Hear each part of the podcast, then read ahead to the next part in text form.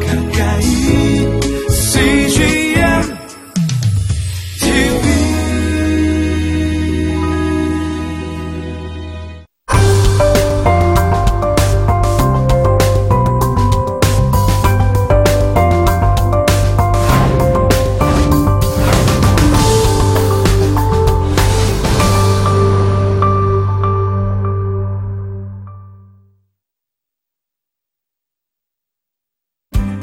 자, 먼저 어, 열 가지 기적 중에 이제 일곱 번째, 여덟 번째 기적인 관리의 딸을 치유하신 기적. 그리고 동시에 혈루증 여인이 치유된 기적을 같이 보도록 하겠습니다. 자, 우리에게 죽음에서 벗어나 참된 생명을 주시는 주님을 만나려면 우리는 어떻게 되느냐? 믿음으로 나아가야 한다라고 말씀하고 있는 것입니다. 주님은 생명과 죽음을 모두 통치하고 다스리시는 주님이시고 이 분께 나아가려면 우리에게는 오직 하나 믿음입니다. 이제 예, 두 맹인을 고쳐주시는 기적이 나오죠. 사력을 다하여 주님을 찾았다는 것이죠. 자, 이 아래 주님을 향한 간절함, 주님을 향한 믿음, 우리가 느낄 수 있죠. 자, 그 다음에 세 번째로 벙어리 귀신 들린 자를 치유하신 기적을 보도록 하겠습니다. 자, 이걸 보고 바리새인들이 반응을 하는 것입니다. 뭐라 그러냐? 바리새인들은 그가 귀신의 왕을 의지하여 귀신을 쫓아낸다. 자, 예수님을 오해하는 겁니다. 결국 예수님을 오해하고 불신하지 않기 위해서는 그분이 우리에게 주시는 말씀 앞에 겸손하게 순종할 때 이 오해를 벗어날 수 있게 되는 것이죠.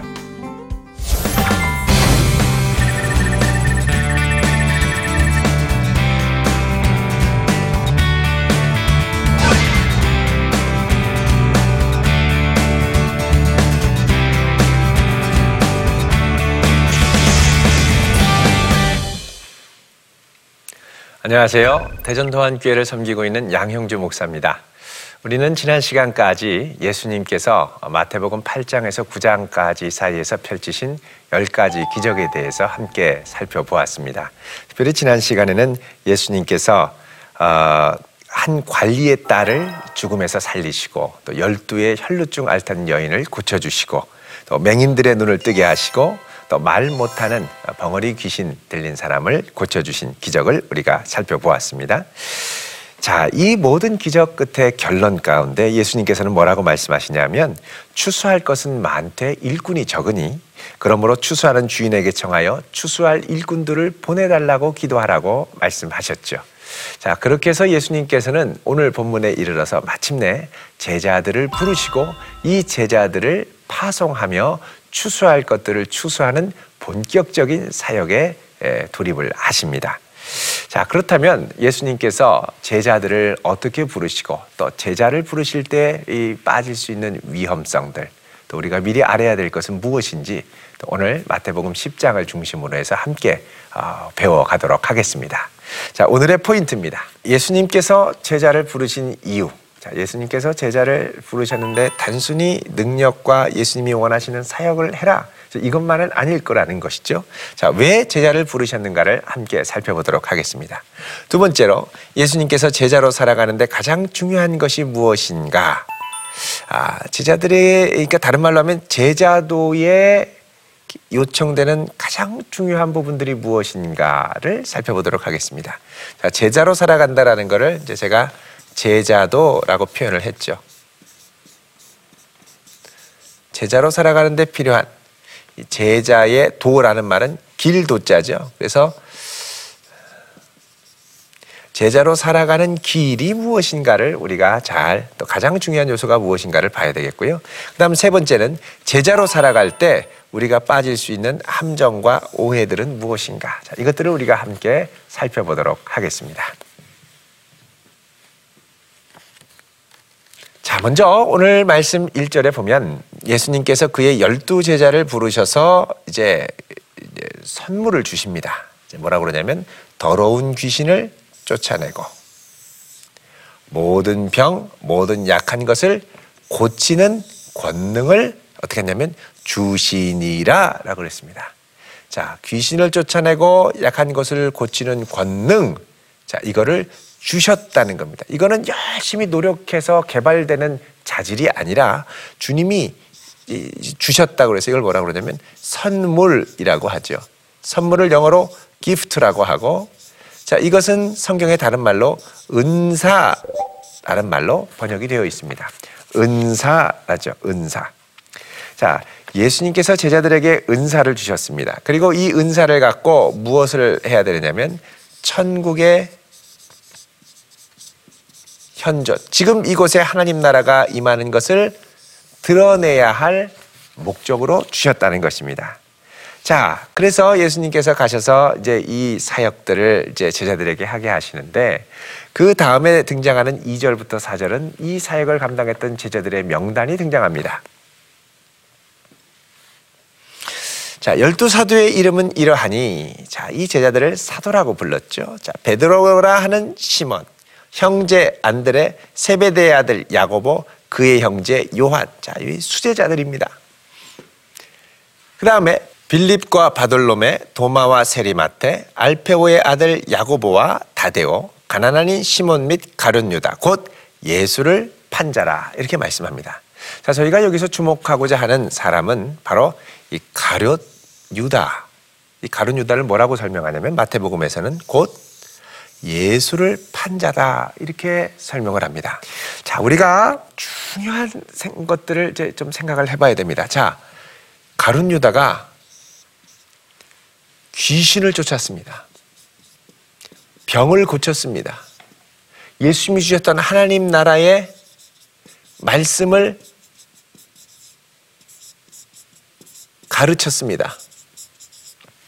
자, 이런 놀라운 예수님의 사역을 감당을 하고 열매도 있고 놀라운 일들을 경험을 했던 유다가 결국 최후에는 최후에는 이 예수님을 팔게 되었더라는 것이죠. 자, 이게 어떻게 된 것일까요?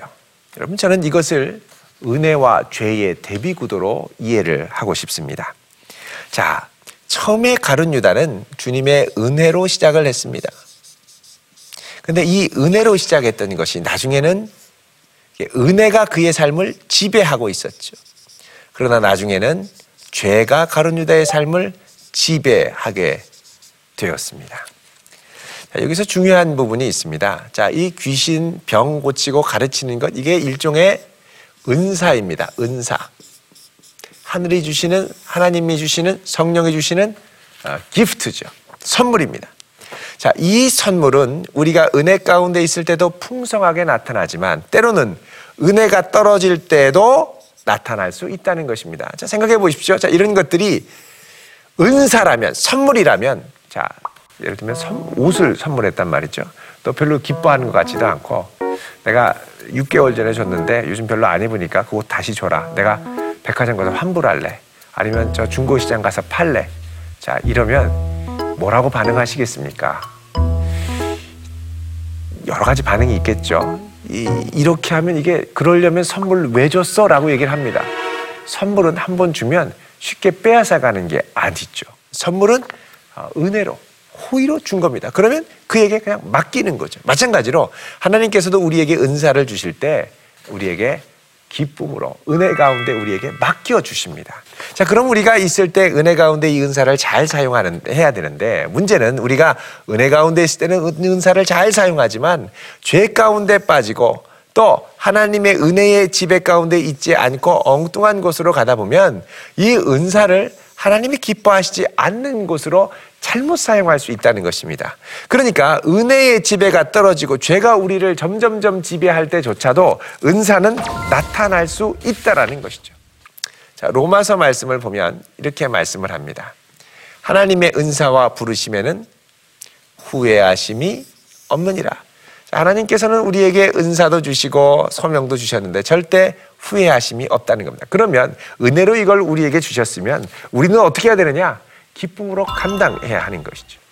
자, 예를 들면 많은 분들이 예, 기도를 하면서 방언이라는 선물을 받습니다. 자, 이게 선물이기 때문에 우리의 영적인 상태가 좋아도 방언 기도가 잘 되고 또 우리의 영적인 상태가 별로 좋지 않아도 기도하면 방언으로 기도가 됩니다. 자, 내가 상태가 나쁜데도 방언이 잘 되네? 그럼 내 상태가 좋은가? 그건 아니라는 것이죠.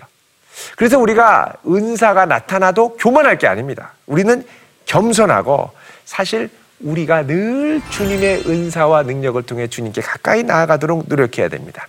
은사는 나타나지만 은사 가운데 역사하시는 은혜는 점점점 약해질 수 있다는 것입니다. 자, 이거를 상징적으로 보여주는 말씀이 있죠. 자, 마태복음 7장 22절, 23절입니다. 자, 마지막 심판의 날에 많은 사람들이 주님께 말합니다. 주여, 주여, 우리가 주의 이름으로 선지자 노릇하며, 자, 예언의 은사가 나타난 모양이죠. 주의 이름으로 귀신을 쫓아내며 예수님이 하셨던 사역입니다. 주의 이름으로 많은 권능을 행했고, 자, 귀신 쫓고 병 고치는 권능을 제자들에게 주셨다고 그랬죠. 자, 이런 것들이 이들에게 나타났다는 겁니다. 그런데 주님께서는 뭐라 그러냐? 내가 너희를 도무지 알지 못하니 불법을 행하는 자들아 내게서 떠나가라 말씀하십니다. 자, 물론 이때 여기서 나타나는 많은 사람들은 누구냐? 바로 거짓 선지자들입니다.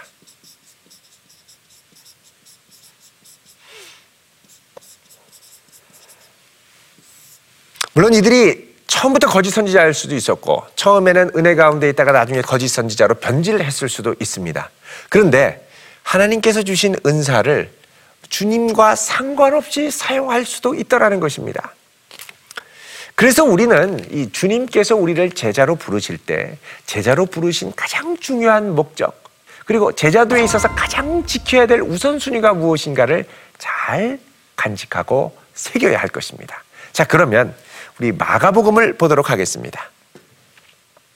마가복음 3장 14절에서 15절 말씀입니다. 여기 보면은 예수님께서 제자를 부르신 목적을 분명히 설명합니다.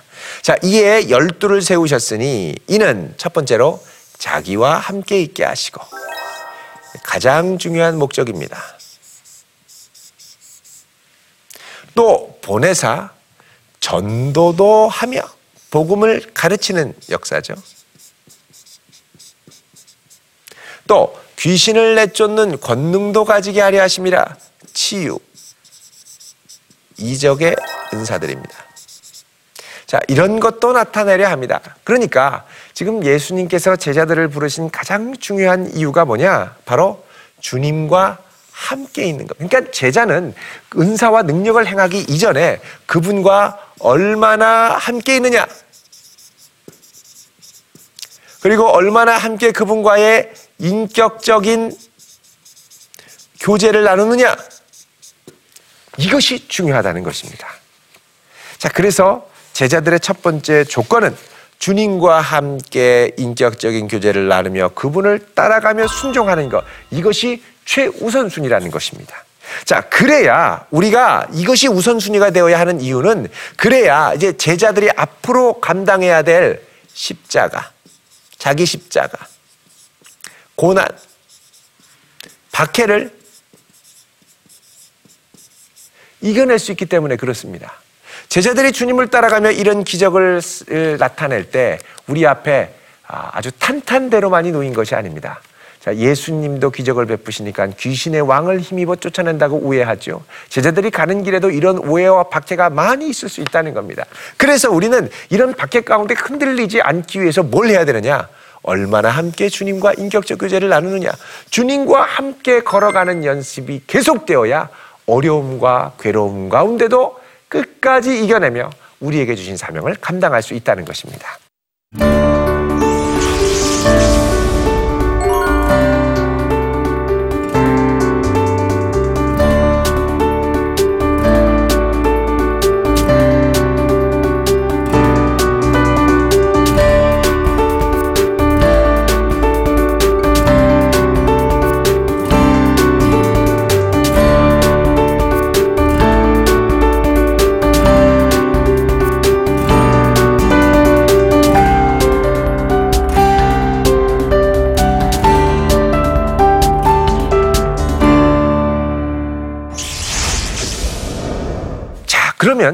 제자들이 사명을 감당하면서 지켜야 될 마음의 중심들은 무엇일까요? 몇 가지를 저희들이 한번 살펴보겠습니다.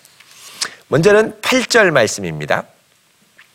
여기 보면 병든 자를 고치며 그 다음에 죽은 자를 살리며 이야 이 제자들이 예수님이 하셨던 것과 같은 하늘과 땅의 모든 권세를 부여받네요. 자, 예수님께서 마태복음 28장에 보면 이렇게 말씀하십니다. 18절에 예수께서 나와 말씀하여 이르시되 하늘과 땅의 모든 권세를 내게 주셨으니 라고 그러죠. 자, 이 권세를 예수님께서 제자들에게 주셨다는 겁니다. 그래서 이 권세를 갖고 병든 자를 고치고 죽은 자를 살리고 또 여러 가지 나병 환자, 피부병 환자들을 깨끗하게 하고 제의적으로 부정한 자들을 정결케 하고 그다음에 귀신의 권능을 쫓아내고 그런데 이게 뭐라 그러냐면 너희가 거저 받았으니 뭐라 그럽니까? 거저 주라. 자, 이게 제자들이 가질 수 있는 큰 유혹입니다. 거저 받은 것을 거저 주어야 되는데 거저 받았는데 놀라운 능력이 나타나니까 거저 주려고 하지 않는다는 거예요. 대가를 요구하는 거예요. 당시에 이 초대교회 때도 이 거짓 선지자들이 돌아다니면서 많은 교회들에게 잘못된 가르침을 주며 돈을 받았습니다. 자, 바울은 이들과 구별되기 위해서 때로는 장막을 만들며 오해를 풀기 위해서 어, 거저 아무 대가 없이 사역을 하- 했었죠. 자, 주님께서 우리에게 주신 것은 그대로 흘러줄 때, 다른 말로 하면 이렇게 돼야 우리가 뭐가 되느냐? 주님의 축복의 통로가 됩니다. 그러지 않으면 내 욕심과 이기심과 여러 가지 얻고자 하는 것들 때문에 이 축복이 막히게 되는 거죠. 제자는 뭐냐? 하늘의 축복을 땅으로 흘러 보내는 사람입니다. 흘려 보내는 사람입니다. 자, 이 은사와 권세를 내 것이 아니라 주님의 것으로 인정할 때 가능한 것이죠. 자, 그 다음에 보면 또 이렇게 말씀합니다. 9절에 너희 전대에 금이나 은이나 동을 가지지 말고 자, 너희를 위하여 무엇인가를 챙겨두지 말고 여행을 위하여 배낭이나 두벌 옷이나 신이나 지팡이를 가지지 말라. 그러면서 이는 일꾼이 자기의 먹을 것 받는 것이 마땅함이라 그러죠. 자, 이건 오직 모든 공급자가 되시는 주님만 바라보라는 겁니다.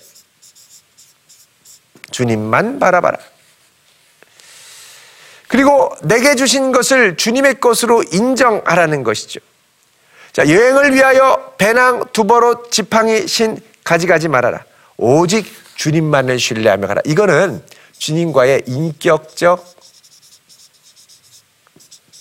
관계가 전제될 때 가능한 것입니다.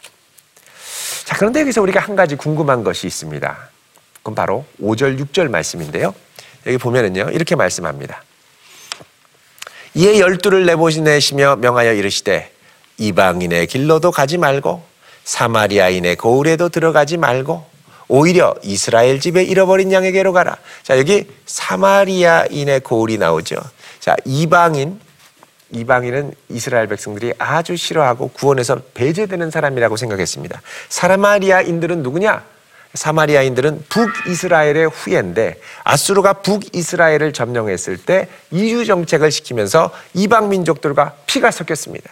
그래서 사마리아인들을 이스라엘 사람들이 아주 무시했죠. 자, 이들의 고을에도 들어가지 말고 이 열둘은 오직 이스라엘 집에 잃어버린 양에게로 가라. 자, 이거 보면은 좀 이상합니다. 아니, 예수님께서 이 이방인 백부장의 하인들도 어, 하인도 고쳐주시고 이방인에게 복음의 문을 열어주시는 것 같았는데 또 가다라 지방에 가서도 귀신 들린 두 사람 무덤 사이에 숨어 있던 사람들도 고쳐주셨는데 왜 갑자기 이스라엘 집에 잃어버린 양에게로 가라고 하시느냐라는 것이죠. 자, 왜 그랬을까요? 이것은 복음 선포의 우선성 때문에 그렇습니다. 자, 예수님께서는 먼저 이스라엘의 자손 메시아의 후손으로 오셔서 어, 이스라엘 백성들의 메시아로 오셔서 그들에게 먼저 복음을 전하시고 그 다음에 이들에게 먼저 전하신 다음에 후에 온 세상으로 온 세상으로 나가시는 걸 볼 수가 있습니다. 자, 이 복음 선포의 우선성입니다. 자, 예수님께서는 이제 이 말씀을 하셨다고 그래서 이스라엘의 복음 전파만 하고 유- 이방 지역 사마리아인은 배제시켰느냐? 이건 아닙니다. 나중에 제자들에게도 이스라엘에서의 사명이 끝난 다음에는 모든 나라로 나가라 그러죠. 그래서 마태복음 28장 19절에 보면 예수님께서 이렇게 말씀을 하십니다. 그러므로 너희는 가서 모든 민족을 제자로 삼아. 자, 여러분 보십시오. 모든 민족을 제자로 삼으려면 어디로 가야 되겠습니까? 모든 나라로, 모든 민족과 열방에게로 열방에게로 나아가야 한다는 것입니다. 글로 가서 이 모든 곳으로 가서 아버지와 아들과 성령의 이름으로 세례를 주라고 그러죠. 자, 그래서 예수님께서 모든 나라, 모든 민족, 모든 열방에 대한 관심을 갖지만 그러나 지금은 뭐 할 때다? 바로 이스라엘에게 복음을 전할 때다라고 말씀을 하시는 겁니다. 그럼 우리가 모든 나라, 모든 민족, 모든 열방을 품고 복음을 전해야 되지만 그러나 동시에 내 주변에 있는 사람들에게 복음 전하는 것도 소홀히 하지 말아야 됩니다. 이러면서 복음을 전하는 것에 관심을 기울여야 됩니다. 하나님의 나라는 이스라엘부터 시작해서 온 열방으로 나아갔죠. 내 주변에 있는 사람들에게 복음을 전할 기회가 언제 있을지 어떻게 있을지는 모릅니다만 그분을 신뢰함으로 내 주변에 있는 분들에게 복음을 전하기 위해 애를 쓰는 우리 모두가 됐으면 참 좋겠습니다. 자, 예수님께서 이렇게 말씀하시고 제자들에게 또 말씀을 하십니다. 자, 우리 17절 보겠습니다. 자, 사람들을 삼가라. 그들이 너희를 공회에 넘겨주겠고. 자, 이 공회는 사내들인 공회를 말합니다. 유대인 최고의 의결 기구죠. 나중에 이 공회에서 예수님을 십자가에 못 박아 죽이는 것을 결의했습니다. 근데 이, 이 사람들이 제자들을 공회에 넘겨줄 때가 있다는 겁니다. 그리고 그들의 회당에서 채찍질 할 것이다. 자, 여러분 이거 보십시오. 공회 회당 다 공통점이 있는데 뭐냐? 다 유대교라는 겁니다.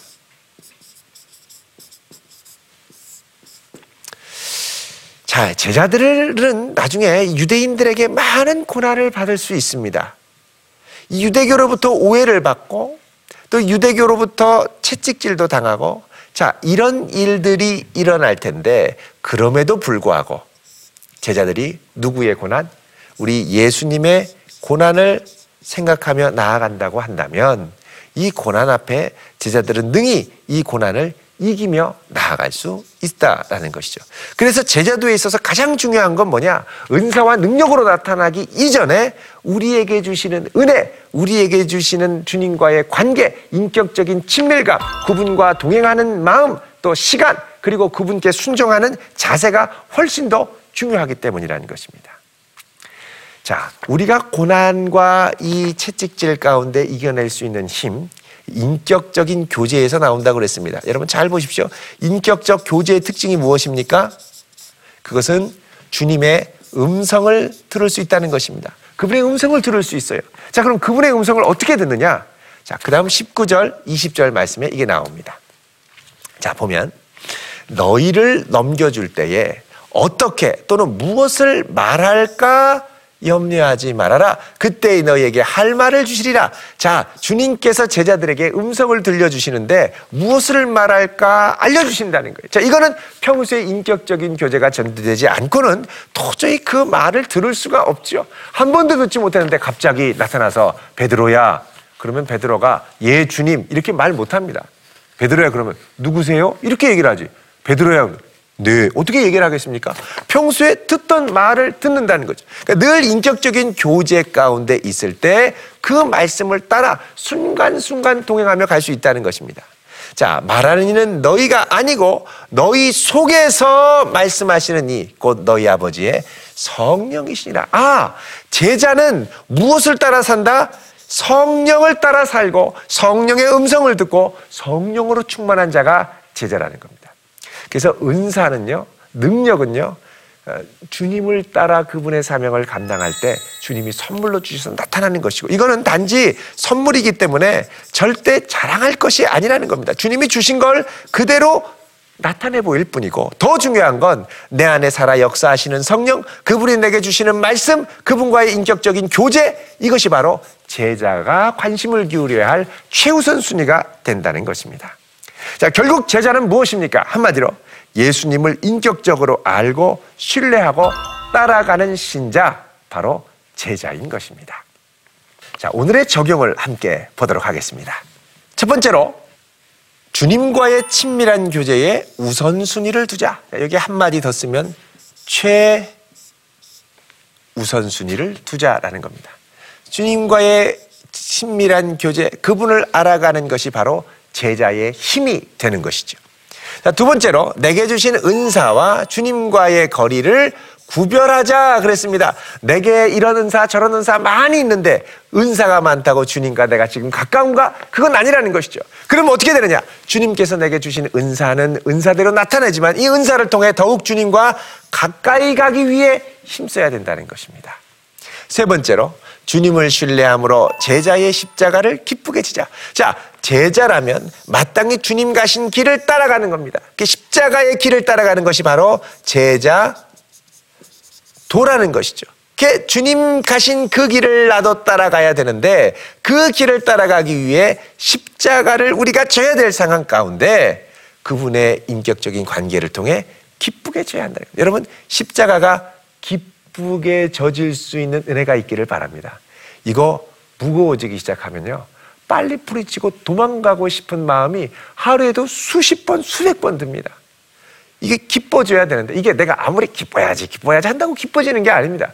주님과의 관계, 주님을 사랑하고 주님께 가까이 가고 그분의 음성을 듣다 보면 나도 기꺼이 그분의 십자가를 지고 싶은 마음, 자원하는 마음, 십자가를 지는 감격이 우리 가운데 성령의 감동으로 주어진다는 것입니다. 자, 나는 어떤 제자입니까? 주님을 더욱 가까이 따라가는 제자입니까? 자, 주님을 닮아갈 수 있는 우리 모두 그분의 신실한 제자가 될 수 있기를 바랍니다. 다음 시간에는 예수님께서 말씀하신 마태복음 13장의 천국 비유에 대해서 함께 공부하도록 하겠습니다. 요즘 비유에 대해서 참 오해가 많죠. 비유 바로 알아야 합니다. 예수님 말씀하신 천국 비유와 그 오해에 대해서 함께 살펴보도록 하겠습니다. 감사합니다.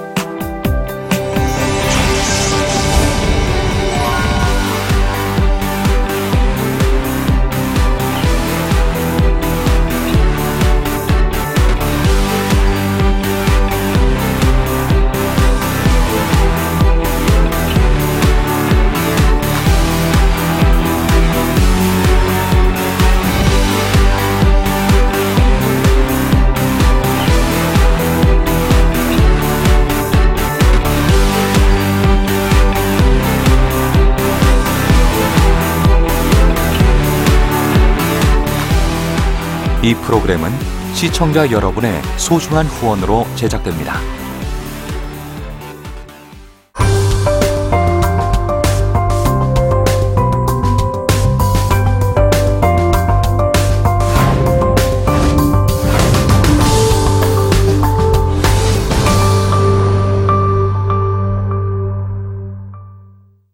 여기 있죠 외로운데 아, 그러니까 하나님께서 그냥 너는 거기 있음으로써 내가 어떻게 하는 거를 어, 너는 그냥 보기만 하면 돼. 너는 그냥 거기 있는 것이 선교사야.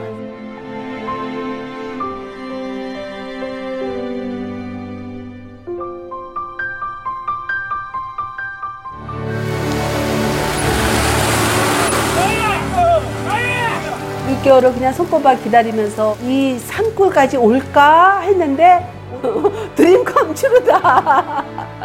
네, 정말 좋았어요.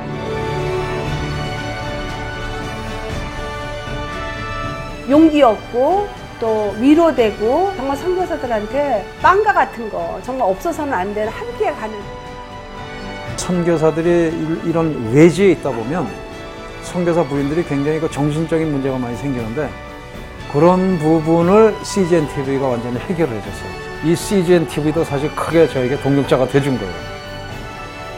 온 세상을 위한 복음의 통로 세상을 섬기는 방송 CGN TV 감사합니다. 사랑합니다.